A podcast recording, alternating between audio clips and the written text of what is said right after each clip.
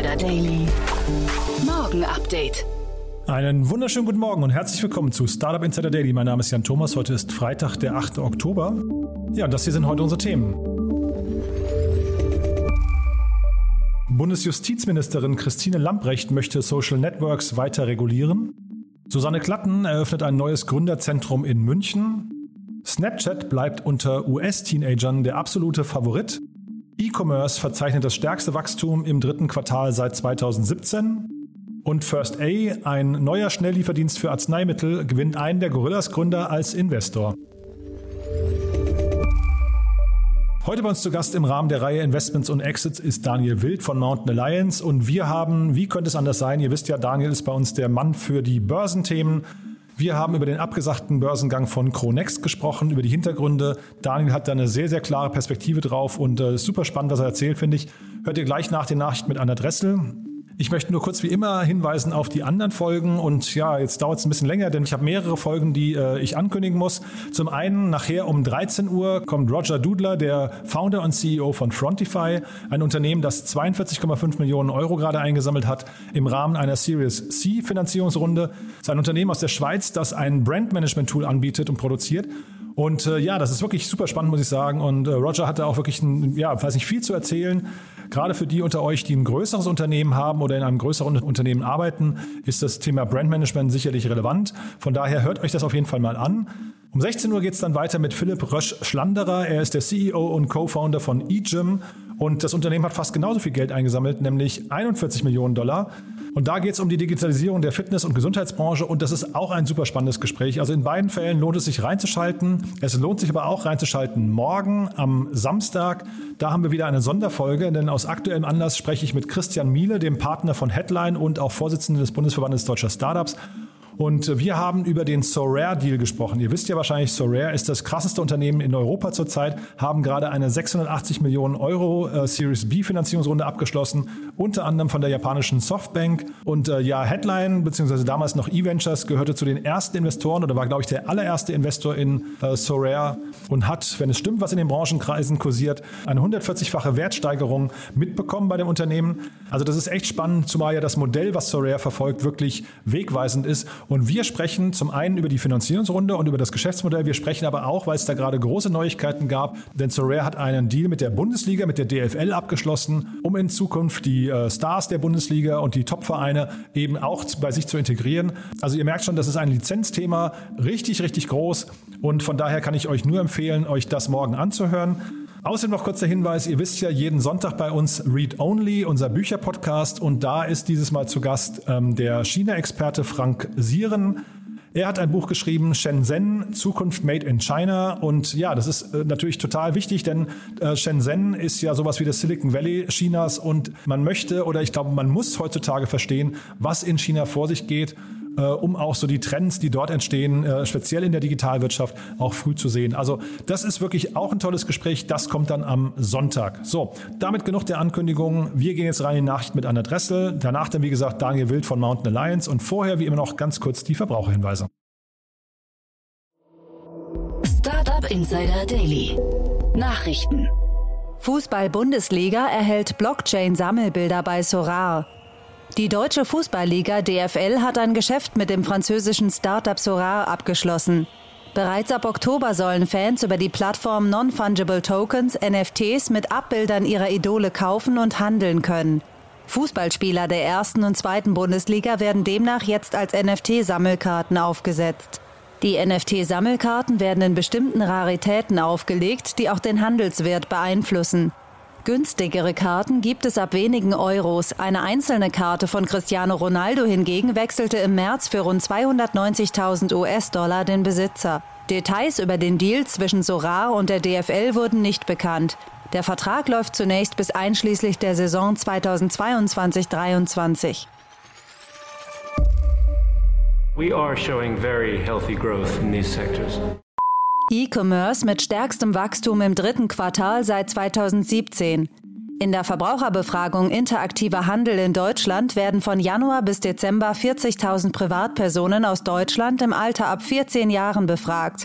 Die aktuelle Auswertung zeigt, dass die Umsätze im E-Commerce trotz Wiederbelebung des öffentlichen Lebens um 14,8 Prozent auf 22,194 Milliarden Euro gestiegen sind. Damit ist es das wachstumsstärkste dritte Quartal seit fünf Jahren. Im interaktiven Handel ergibt sich eine Steigerung von 14,3 Prozent auf 22,467 Milliarden Euro.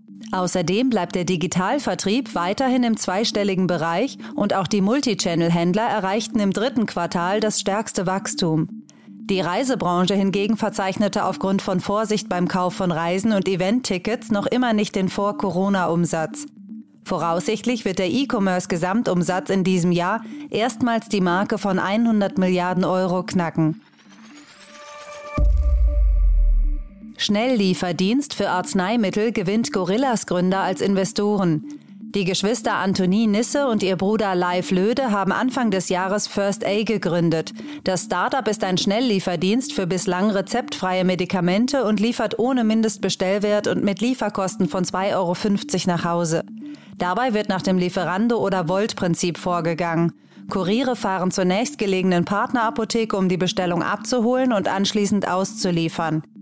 Laut Gründerszene konnte First A die Gorillas-Gründer Jörg Kattner, Felix Krobock, Ronny Shibley und die beiden Swoboda-Brüder Felix und Florian für sich gewinnen. Insgesamt kam in der Angelrunde laut Gründerin Nisse ein solider sechsstelliger Betrag zusammen. Momentan beliefert das erste Quick-Commerce-Unternehmen für Medikamente in Deutschland die Berliner Bezirke Mitte und Prenzlauer Berg.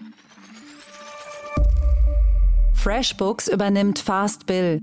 Der kanadische Buchhaltungscloud-Anbieter FreshBooks übernimmt das deutsche Fintech-Startup FastBill. Dadurch soll die globale Expansion vorangetrieben werden. FastBill wurde 2011 in Frankfurt am Main gegründet und hat sich auf selbstständige und kleine Unternehmen konzentriert. Mit ihrer ebenfalls cloud-basierten Buchhaltungslösung können die Unternehmen ihre Finanzen durch digitales Rechnungsmanagement, Reporting und den Zugang zu Steuerberatungen selbst erledigen, um dann die fertige Buchhaltung an einen Steuerberater weiterzugeben. Somit sind sich beide Unternehmen sehr ähnlich, wie auch der CEO von FreshBooks, Don Apperson, bestätigt. FastBill agiert gegenwärtig in 16 europäischen Ländern. Für die Kundinnen und Kunden dürfte sich jedoch vorerst durch die Übernahme wenig ändern. Neues Gründerzentrum für den Mittelstand von Susanne Klatten. Die Investorin Susanne Klatten will zusammen mit Familienunternehmern die Digitalisierung im Mittelstand voranbringen. Hierfür eröffnet in München nun ein Gründerzentrum, das Mittelständler eng mit Gründern sowie Wissenschaftlern verbinden will. Unter dem Namen Familienunternehmertum soll das Gründerzentrum dabei helfen, den Mittelstand schneller und effektiver zu digitalisieren. Christian Mohr agiert hierbei als Gründer und Chef von 50 Mitarbeitenden.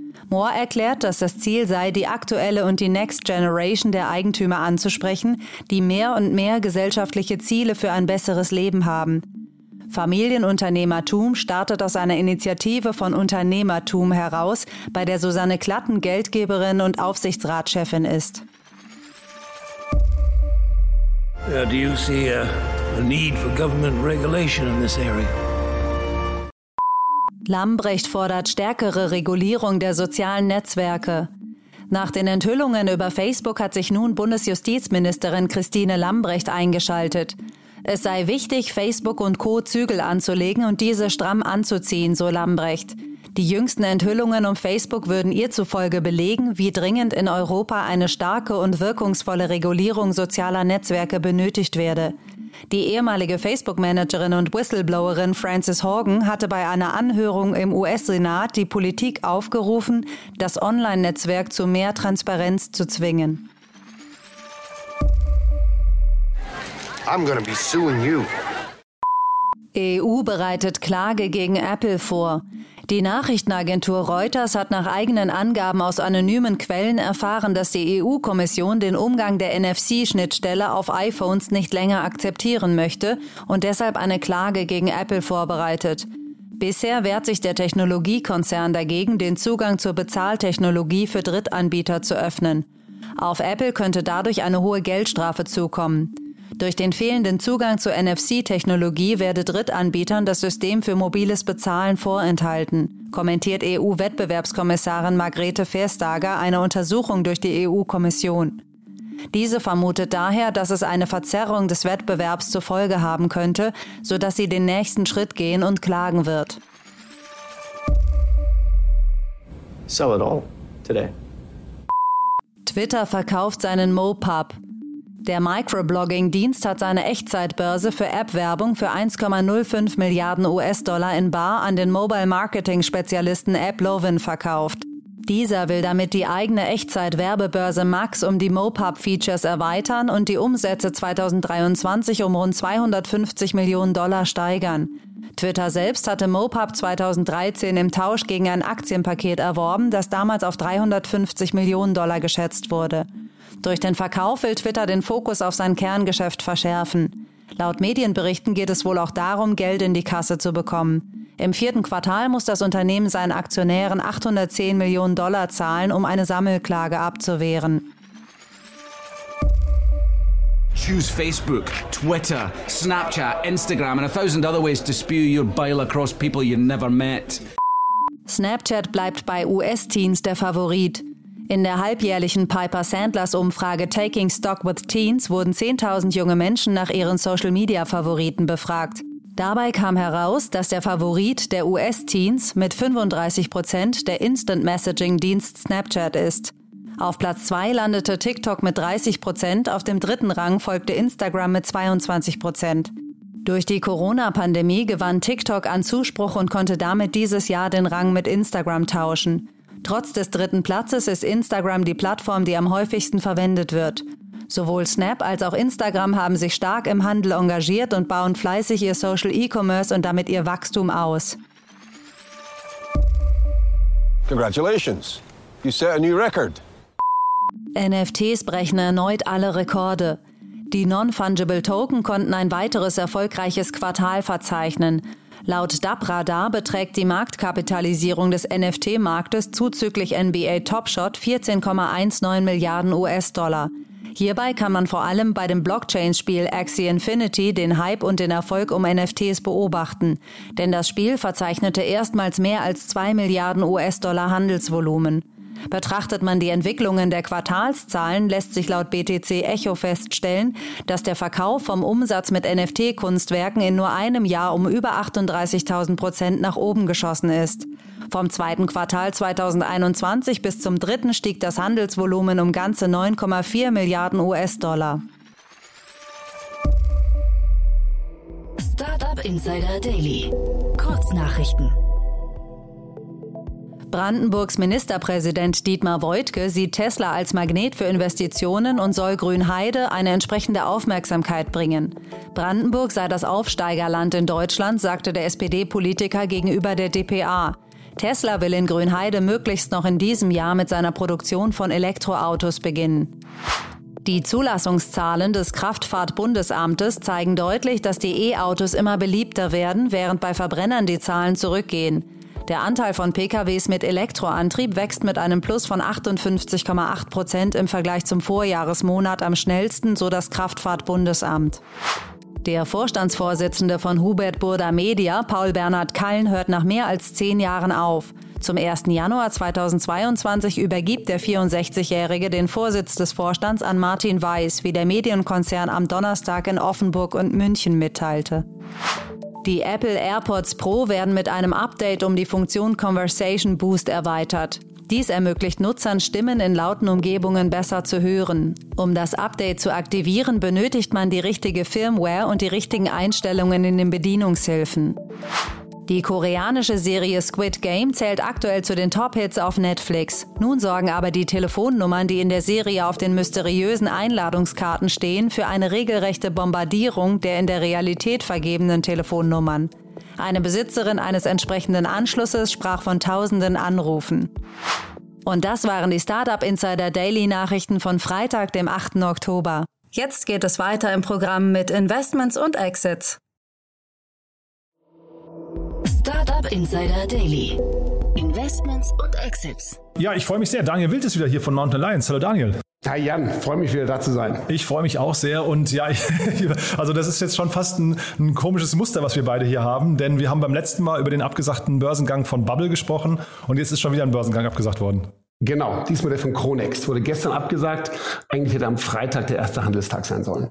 Tja, und jetzt hat der Pip Klöckner, äh, den ich ja wirklich sehr schätze, hat auf Twitter gepostet, ich habe meine Teilnahme am Dreifach Ironman dieses Jahr übrigens auch nur wegen der widrigen Wetterbedingungen verschoben. Andernfalls wäre ich in bester, äh, in, äh, in der Lage gewesen, in Rekordzeit zu laufen. ähm, will sagen, der, der nimmt so ein bisschen, der kokettiert so ein bisschen dieses äh, widrige Marktumfeld. Ne? Und äh, das wurde jetzt gerade in beiden Fällen als Begründung angegeben. Genau. Und sagen wir so, man spricht an der Börse ein bisschen von Risk-Off. Ne? Wenn also insgesamt äh, die Märkte ein bisschen mehr äh, negativ tendieren, jetzt aktuell wegen Inflationsängsten oder wegen Evergrande und so weiter.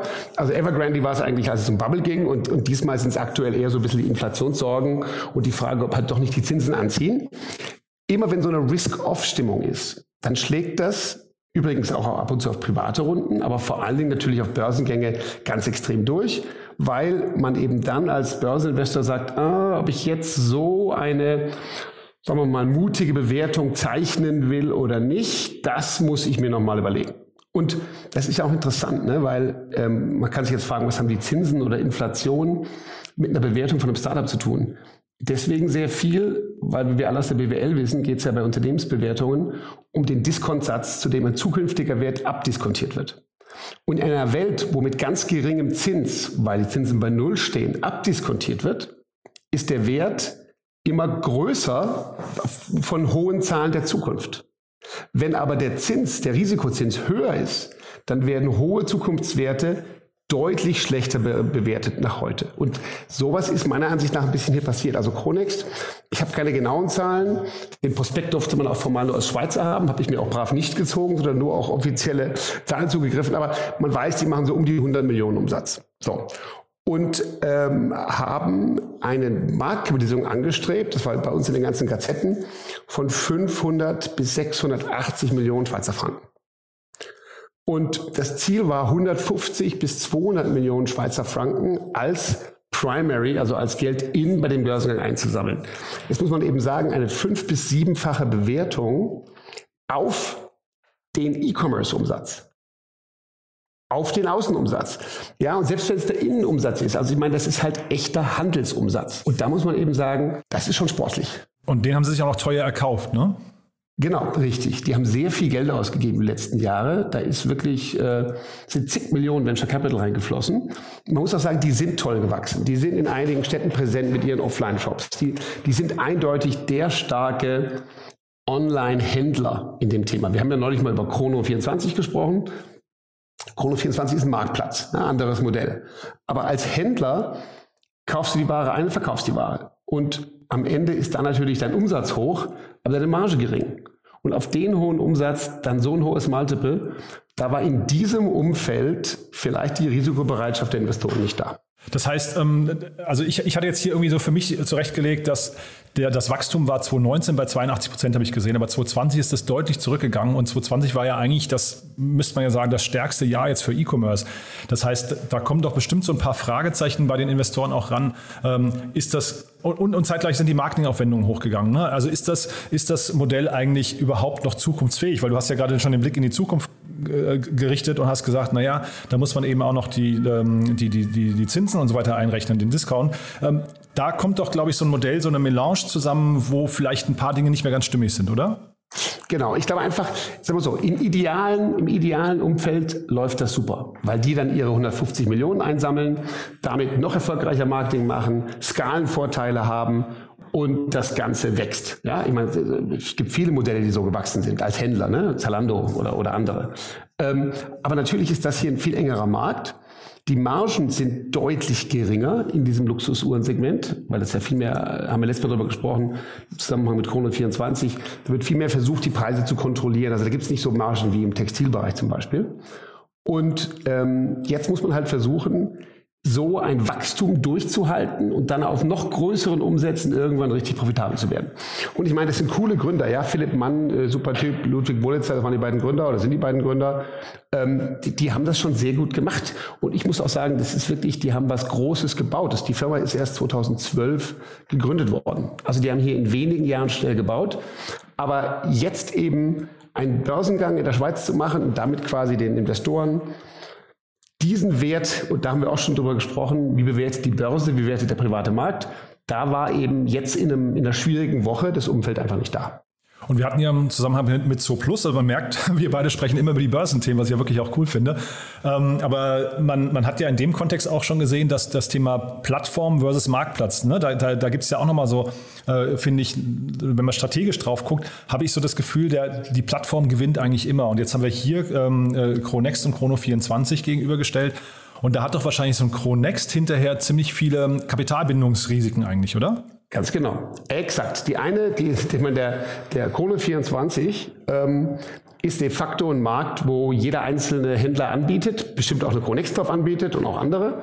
Und im Endeffekt das Warenrisiko trägt eine Chrono 24 nicht. Chronext hat Warenrisiko. Ja? Und natürlich, wenn man die richtigen Uhren hat und so weiter, muss man auch erst drankommen. Das geht alles. Und sagen wir so, das Beeindruckende ist, und darum, ich möchte schon also das nicht gering schätzen, die Leistung von diesen Gründern, die haben äh, eben, wie gesagt, einen, einen, knapp dreistelligen oder um die, um die 100 Millionen, dreistelligen äh, Millionenumsatz.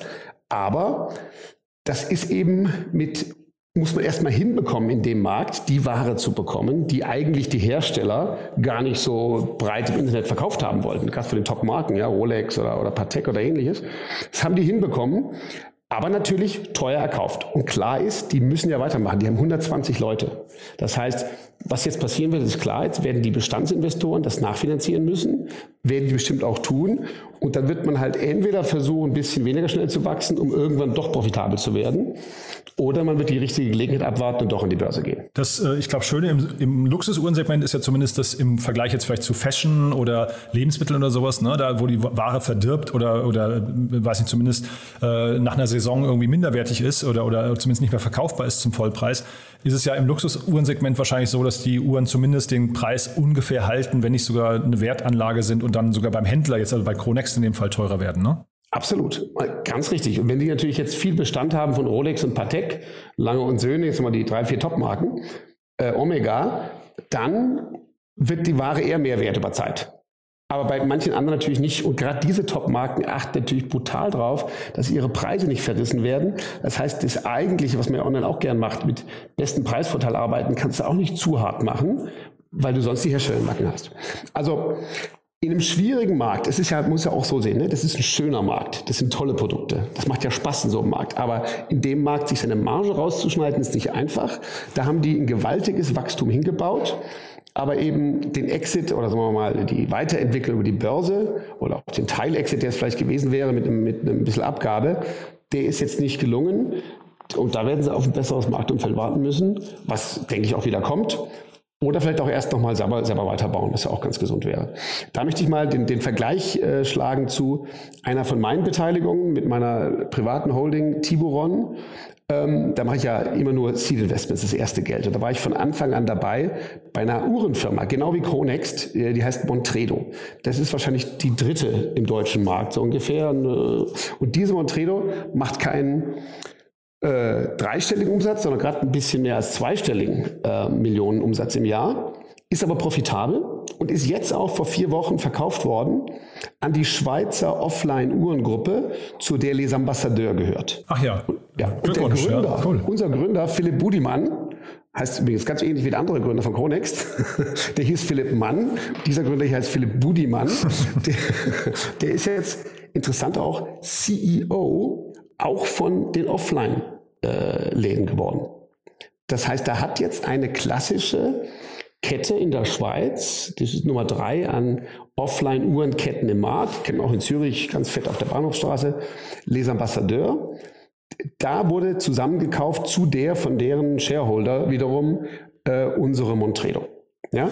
Über den Verkaufspreis kann ich nichts sagen, wenn nicht deklariert wurde, aber äh, es war ein ordentlicher Preis. Äh, für mich als äh, Seed Investor hat es Spaß gemacht. Und ähm, das aber einfach zum Vergleich, das ist so, ich mache ja schon seit 20 Jahren Venture Capital.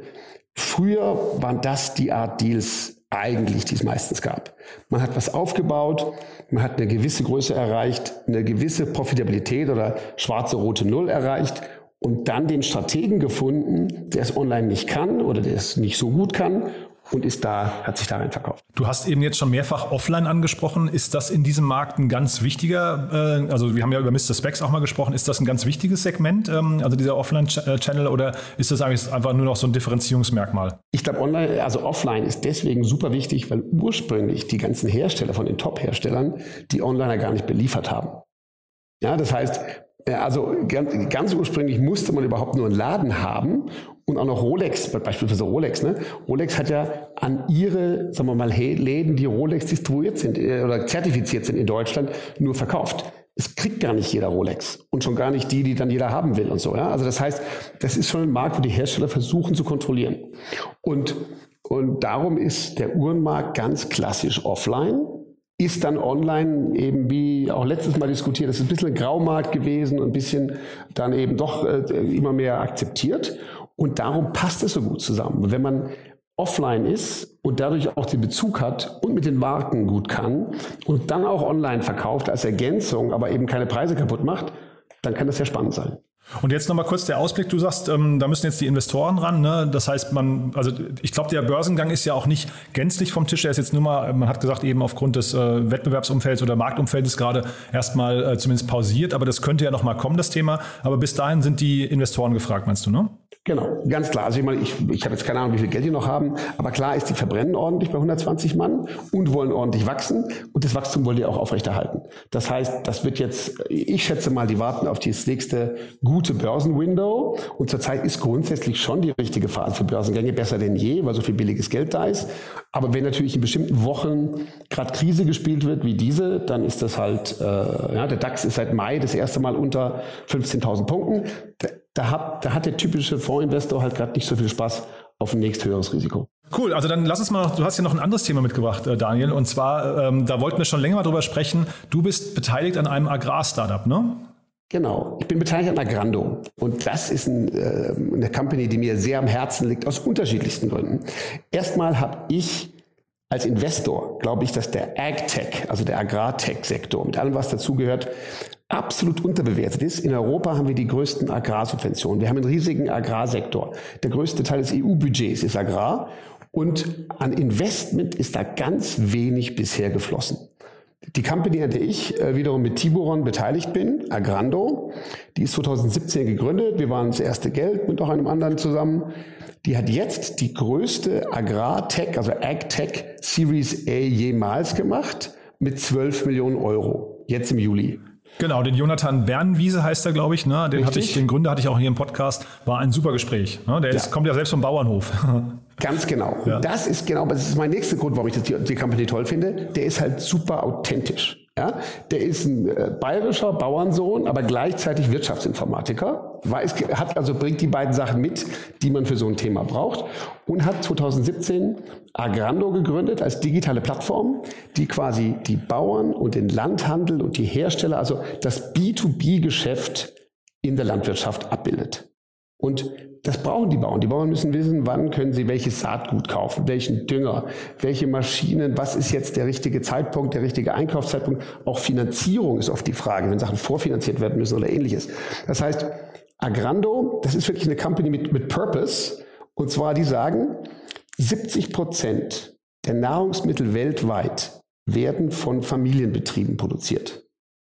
Ja, es, man kennt die ganze große Agrarindustrie, aber wenn man die Nahrungsmittel weltweit sieht, ist es klar, Afrika, Südamerika, Asien, in vielen Bereichen sind das immer noch Familienunternehmen, also bäuerliche Strukturen, mit denen Landwirtschaft gemacht wird. Und Agrando hat sich als Ziel gesetzt, diesen Firmen, diesen, diesen Bauern quasi, die digitalen Tools an die Hand zu geben, um in einem immer stärker digital werdenden Markt zu bestehen.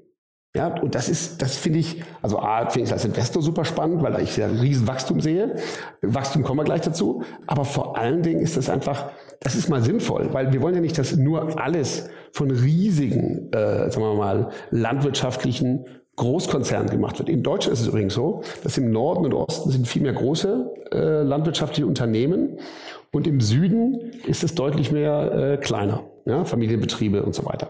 Und de facto hilft Agrando diesen Bauern, aber auch den Händlern und auch den Herstellern mit Daten, diesen Markt transparenter, schneller und besser zu machen. Also wir beide sprechen darüber, weil du mir mal einen Artikel weitergeleitet hast. Das war, glaube ich, auf, auf Basis von einem ähm, Dinner oder von einer Abendpräsentation mit so, ich glaube, ein relativ kleiner Kreis, 50 Leute oder sowas, die dann eben über Agrartech gesprochen haben. Und da kam eben so, da wurde so ein bisschen rauskristallisiert, dass Deutschland in diesem Bereich eigentlich trauriges Schlusslicht ist, was so diese ganzen Investitionen angeht. Und ich glaube, wir beide sehen das als einen total wichtigen Bereich und zeitgleich, man muss sich ja, glaube ich, in der heutigen Zeit immer fragen, in welchen Bereichen spielt eigentlich die Zukunft unseres Landes? Ne? Also wo, was sind eigentlich Exportschlager hinterher, die wir hier entwickeln können, die man irgendwie auch in anderen Ländern dann adaptieren kann? Und da gibt es ja nicht so viele. Ne? Genau, und sagen wir mal so, natürlich, also wir haben natürlich eine äh, fantastische Solarindustrie gehabt, die ist irgendwann nach China abgewandert. Jetzt sind wir vielleicht äh, mit BioNTech mal wieder in der Lage, eine neue Pharmaindustrie aufzubauen. Ja, äh, spannend. Aber Jetzt hier im Bereich, wir sind als Deutschland natürlich auch ein Agrarland, aber jetzt kein Agrarland wie Frankreich zum Beispiel. Nur die Agrando geht jetzt mit diesen digitalen Tools nach Frankreich, den viel größeren Markt, wo es aber so eine Plattform, um die Bauern, Landhändler etc. zusammenzubringen, bisher nicht gibt. Das heißt, ich sage jetzt nicht, dass die Agrartech der größte Exportschlager Deutschlands wird, aber tatsächlich sind wir natürlich dort wir haben eine relativ weit entwickelte äh, Volkswirtschaft, aber die Digitalisierung in dem Bereich kann in Europa überall noch besser werden. Ja, naja, also Exportschlager ist, glaube ich, das eine Thema. Und dann, wie gesagt, es geht auch so ein bisschen um die Dringlichkeit, denn ich meine, die Weltbevölkerung nimmt ja ständig zu. Und ich glaube, wir müssen uns ja irgendwie dieser Situation, dass wir irgendwie, also wir tun es ja jetzt schon schwer, alle zu ernähren und es gibt viel zu, viel zu viele Menschen, die hungern. Ähm, ich glaube, da sind ja genau solche äh, Technologien gefragt. Und das muss jetzt nicht Agrando sein. Ne? Wir können auch über Vertical Farming sprechen oder genau. über irgendwelche, ich weiß nicht, ähm, vielleicht sogar bis hin zu künstlichem Käse oder solchen äh, künstlichem Fleisch. Also das ist, glaube ich, ein relativ breiter Bereich. Da gehen Agrartech und Foodtech wahrscheinlich relativ Hand in Hand. Aber dass der Bereich wichtig ist, ich glaube, das ist, das ist wichtig zu unterstreichen. Ne? Sehe ich ganz genauso. Ich glaube, da, da muss viel passieren und da ist relativ wenig passiert. Und, und sag mal, für mich als Investor ist das Ding A, finde ich toll, weil es irgendwie Nachhaltigkeit und klar, wenn diese kleinen Bauern in der Lage sind, weiterzumachen, besser zu werden, am Markt zu bestehen und nicht zu verkaufen oder, oder dass die nächste Generation keine Lust mehr hat, ist das an sich schon wert. Ja? Aber natürlich für mich Investor, das wächst halt auch super. Die haben 150 Prozent Kundenwachstum pro Jahr, 1000 neue Landwirte kommen auf die Plattform jeden Monat. Da merkst du einfach, hier ist offensichtlich ein Bedarf gewesen, der bisher nicht gedeckt wurde. Und wir haben ja jetzt gerade äh, die Koalitionsverhandlungen. Ne? Es scheint ja auf eine Ampel hinauszulaufen, aber wer weiß. Äh, und ich meine, das wäre jetzt so ein Thema, da müsste dann wahrscheinlich, bisher war es Julia Klöckner, über die habe ich mich neulich hier mit äh, The New Company schon ausführlich unterhalten und so ein bisschen, weiß nicht, ein sehr trauriges Fazit ihrer Amtszeit äh, gezogen. Das wäre ja jetzt so ein typisches Thema für die Grünen, dass sich da mal jemand draufsetzt und sagt, okay, wir, wir bauen jetzt hier diesen Agrarsektor einfach mal zukunftsfähig. Ne? Ja, sehe ich absolut so und wie gesagt, kann gut gebraucht werden. Super Firmen, also ich bin super stolz auf Agrando, die kommen auch in einen Markt, wo es wenig Geld gibt, wie man sieht, sehr gut zurecht, weil sie einfach ein klares Ziel haben. Aber insgesamt mehr ist, ist für den ganzen Sektor gut und natürlich auch für die Firmen da drin. Na, und mehr Kapital bedeutet ja im Endeffekt eigentlich auch nur mehr Geschwindigkeit, ne? Ganz genau, exakt. Und ich glaube, wir als Europa können es aber nicht leisten, wie im Gesamtdigitalisierungsbereich, da zu wenig Geschwindigkeit drauf zu haben. Aber das ist ein Sektor, der am meisten Nachholbedarf hat. Also da haben wir den Impuls quasi auch losgeworfen, äh, da sind wir losgeworden. Äh, möglicherweise, ich weiß gar nicht, an wen wir ihn jetzt adressieren ne, hinterher, aber vielleicht einfach, vielleicht einfach an mehr Gründer, da was, äh, was Tolles auf die Beine zu stellen, aber eben vor allem auch, glaube ich, an die Investoren, sich diesen Markt noch ein bisschen genauer anzugucken. Ne? Genau, ich glaube, das sind beide Zielgruppen, die ich manchmal erreichen wollte. Und bestimmt in irgendeiner der nächsten Sendung spreche ich nochmal drüber. Ich gucke mir gerade was ähnliches an im B2B-Bereich äh, mit Weinbauern, wo es dieselben Themen gibt. Also da gibt es genug zu tun. Und ich freue mich da auch über Wettbewerb auf Investorenseite, weil der Sektor ist, ist spannend. Super, Daniel. Du dann vielleicht, bevor wir aufhören, ganz, ganz kurz nochmal, man merkt ja, du bist ein Börsenprofi, aber kannst du vielleicht nochmal kurz erklären, wie es dazu kam weil, und damit kurz erzählen, was Mountain Alliance macht? Ja klar, also Mountain Alliance äh, ist eine börsennotierte Venture Capital Holding.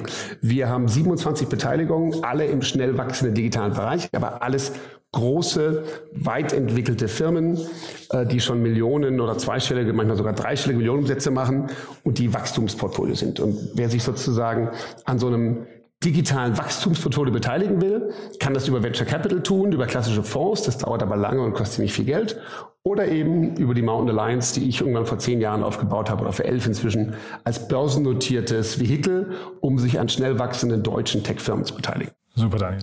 Du, dann vielen Dank, dass du da warst und dann freue ich mich einfach aufs nächste Mal. Ich hoffe nicht mit dem nächsten abgesagten Börsengang. Ja, ich hoffe auch. Jetzt werden wir wieder schön ein paar Börsengänge zu haben. Und ich glaube. machen wir die normalen Exit-Styles genug, genug zu tun. Cool, ich freue mich Daniel. auch drauf, Jan. Super, dann bis dahin, ne? Ciao, ciao. Ja, ciao. Startup Insider Daily, der tägliche Nachrichtenpodcast der deutschen Startup-Szene. So, das war's für heute Vormittag. Damit sind wir durch. Wir kommen nachher wieder um 13 Uhr, dann wie gesagt mit Roger Dudler, dem Founder und CEO von Frontify. Da geht es um das Thema Brandmanagement und eine Finanzierungsrunde in Höhe von 50 Millionen Dollar, respektive 42,5 Millionen Euro. Um 16 Uhr dann Philipp Rösch-Schlanderer, der Co-Founder und CEO von eGym. Ich habe es ja schon gesagt, ein Unternehmen aus dem Gesundheits- und Fitnessbereich. 41 Millionen Dollar wurden da eingesammelt. Und dann morgen früh hier auf diesem Kanal in einer Sondersendung Christian Miele, Partner bei Headline. Und wir sprechen über den neuen Deal von Sorare und natürlich über das Geschäftsmodell im Fußballbereich. Die, ihr wisst ja, so ein bisschen digitale Panini-Bilder auf NFT-Basis. Und das Unternehmen hat ja, wie gesagt, gerade 680 Millionen Dollar eingesammelt, unter anderem eben von der japanischen Softbank. Und am Sonntag dann, ich habe es ja vorhin schon gesagt, Frank Sieren, China-Experte und Bestseller-Autor, der sein Buch Shenzhen Zukunft Made in China vorstellt. Also ein vollgepacktes Wochenende. Falls wir uns nicht mehr hören, euch jetzt schon ein schönes Wochenende. Aber ich glaube, ihr habt gemerkt, man kommt an uns nicht vorbei. Es sind wirklich tolle Folgen, die auf euch warten. Von daher, ich sage einfach mal ganz frech, bis nachher. Alles Gute. Ciao, ciao.